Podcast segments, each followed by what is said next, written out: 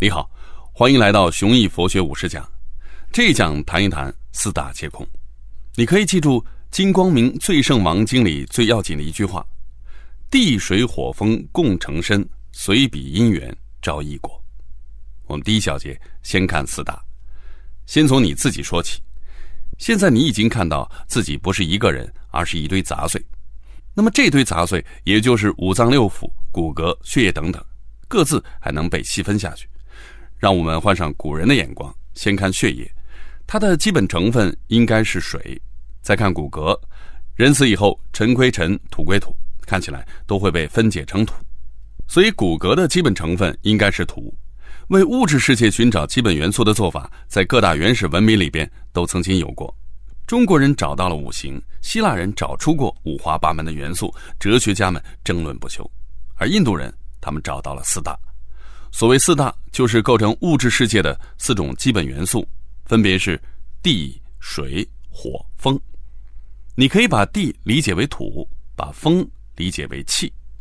和中国的五行比较一下，多出来了风，但少了金和木，还都把火当成了一种物质，而不是物质在燃烧过程中的现象。我们不该苛责古人，因为火到底是什么，直到今天也不容易说清楚。四大。共有四种作用，分别是持、摄、熟、长，有四种性质，分别是坚、湿、暖、动。因为这四种作用和性质，所以万事万物才有了千变万化的形态和生老病死的流转。我们每个人的身体都是由四大构成，四大配方上的小小差别，造就了相貌和体型上的不同。我们的吃喝拉撒，本质上就是不断用新的四大来替换。旧的四大，所以我们的身体本质上和阿能呵古特修斯之船金阁寺哎没有什么两样。金光明最胜王经有一段很形象的解释，原文是地水火风共成身，随彼因缘招异果。我们的身体就是四大的聚合，四大在因果齿轮里不断发生作用。我们俗人会觉得四大竟然能构成如此复杂而协调的身体。真应该礼赞造物的奇妙，歌颂生命的美好。但经文继续说：“同在一处相为害，如似毒蛇居一切。”这个地方的“切”也就是框。那么四大虽然聚合在一起，构成了我们的身体，却非但不和谐，反而互相伤害，如同四条毒蛇住在一个框里面，彼此缠斗不休。此四大蛇性各异，虽居一处，有生辰。虽然都是毒蛇，没有一个善类，但毒法。各不相同，地和水这两条毒蛇会往下沉，风和火往上升，所以人才会得各种疾病。心识依止于此身，造作种种善恶业。我们的意识就依附在这样一个糟糕的身体上，沉沦在因果的报应里。现在我们看到，意识出现了，而且不属于四大。另外，在四大之外，还存在两种基本元素，分别是空和实。和四大一起合成六大，这里的空并不是缘起性空的空，而是指空间。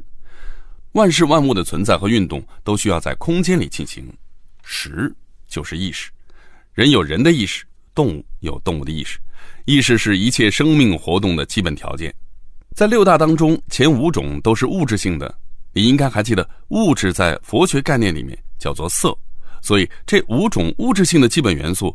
都属于色法，意识作为精神性的基本元素属于心法。你的意识能够主宰你的身体吗？那显然不能。即便你已经知道自己的身体不过是一堆四大的聚合，但你也没法随心所欲的让它们变换聚合的方式，比如长出三只手或者长成巨人。你可以重温一下那句：“地水火风共成身，随彼因缘招异果。”你身体当中的四大各有各的行动逻辑，或者说各有各的因果轨迹，在很大程度上都不依你的主观意志为转移。更有甚者的是，你能主宰你的意识吗？还显然也不能。一来，我们每天的活动绝大多数都是在下意识下完成的，而即便是那些明显有意识的活动，也会受限于各种因缘条件，诸如生活环境、家庭价值观、教育水平等等。古代游牧民族的人把杀人抢劫当成光荣的事业，农耕民族的人却认为这不道德。这怎么可能是所谓自由意志决定的呢？更常见的例子，你知道应该努力读书，但每到想要读书的时候，都被酒吧和游戏哎吸引过去了。如果不由自主是不好的，那么反过来，独立自主应该就是好的，是值得追求的人生目标。在佛学里边，独立叫做自在，也就是既不受业力的束缚，也不依赖于任何事物而存在；自主叫做自由。也就是自己能完全做得了自己的主，不受任何事物的阻碍，自由自在这个词儿，哎，就是这么来的。一些佛学宗派认为，涅槃状态其实就是自由自在的状态。从这意义上来讲，学佛就是对自由自在的追求。但自由自在到底是怎样一种状态，这就不容易说清楚了。第二小节，我们来看一下，人是机器。十八世纪的法国学者拉梅特里写过一部很有意思的名著，书名是《人是机器》。顾名思义，内容就是论证人只是机器一般的存在。和其他的机器不同的是，人是一部可以自己发动自己的永动机。书里面举过这样的一个例子：德奇斯公爵是亨利三世的敌人，被捕过好几次，但亨利三世都没有杀他。他认定亨利三世不敢杀他，就自己跑掉了。亨利三世的枢密大臣西凡尼听到了之后，失声的叫道：“这个人完蛋了。”后来的事实证实了他的预言。人们问他凭什么能够未卜先知，他是这样说的：“我认识亨利三世二十年了，他天生是个好人，甚至有点懦弱。但我注意到，只要天气一冷，哪怕是极小的一件事情，也可以激怒他。”拉梅特里用这个例子来说明天气对人的影响。亨利三世生杀予夺的决定，真的是自由意志造成的吗？不，很大程度上是由天气造成的。现在你需要猛回头来看一个问题：所谓“你能主宰自己的意识吗？”这个问题本身就是问题。既然意识是六大之一，那万事万物剖析到底都不超出六大的聚合。那么，那个主宰自己意识的你是从何而来的呢？是的，你身上的任何一个部分、任何一个元素，包括意识，都不是独立存在的，也不能自主的行动，而是在因果律给定的条件下，向着因果律给定的方向上活动的。你所以为的你自己，其实不过是一堆基本的元素，在因果的齿轮上不由自主的各自运动罢了。这个道理就是四法印的第二项：诸法无我。所谓无我，并不是说我这个人作为六大的聚合并不存在，而是说六大的聚合体并不存在某个主宰。前面讲过，聚合体在佛学的概念里面叫做蕴，蕴分为五种，分别是色、受、想、行、识。心经的第一句话说，观世音菩萨在运用佛学最高智慧的时候，照见五蕴皆空，说的就是这回事儿。色蕴是一切物质形式，其他四蕴是一切精神现象，无论物质还是精神，全都受制于因果律，不能自主，所以在性质上都是空。这个空既不是六大当中的空间，也不是空无一物，而是指不能独立自存、不由自主的性质。因为不能独立自存、不由自主，所以普通人以为的我只是一种错觉。这种错觉在佛学概念里面叫做假有。可以翻译为虚幻的存在物。普通人缺乏智慧，误以为五蕴六大的聚合是独立自存、可以自主的，也就错把假有当成实有。这种误解叫做我执，一切烦恼由此而生。所以必须破除我执，才能得到解脱。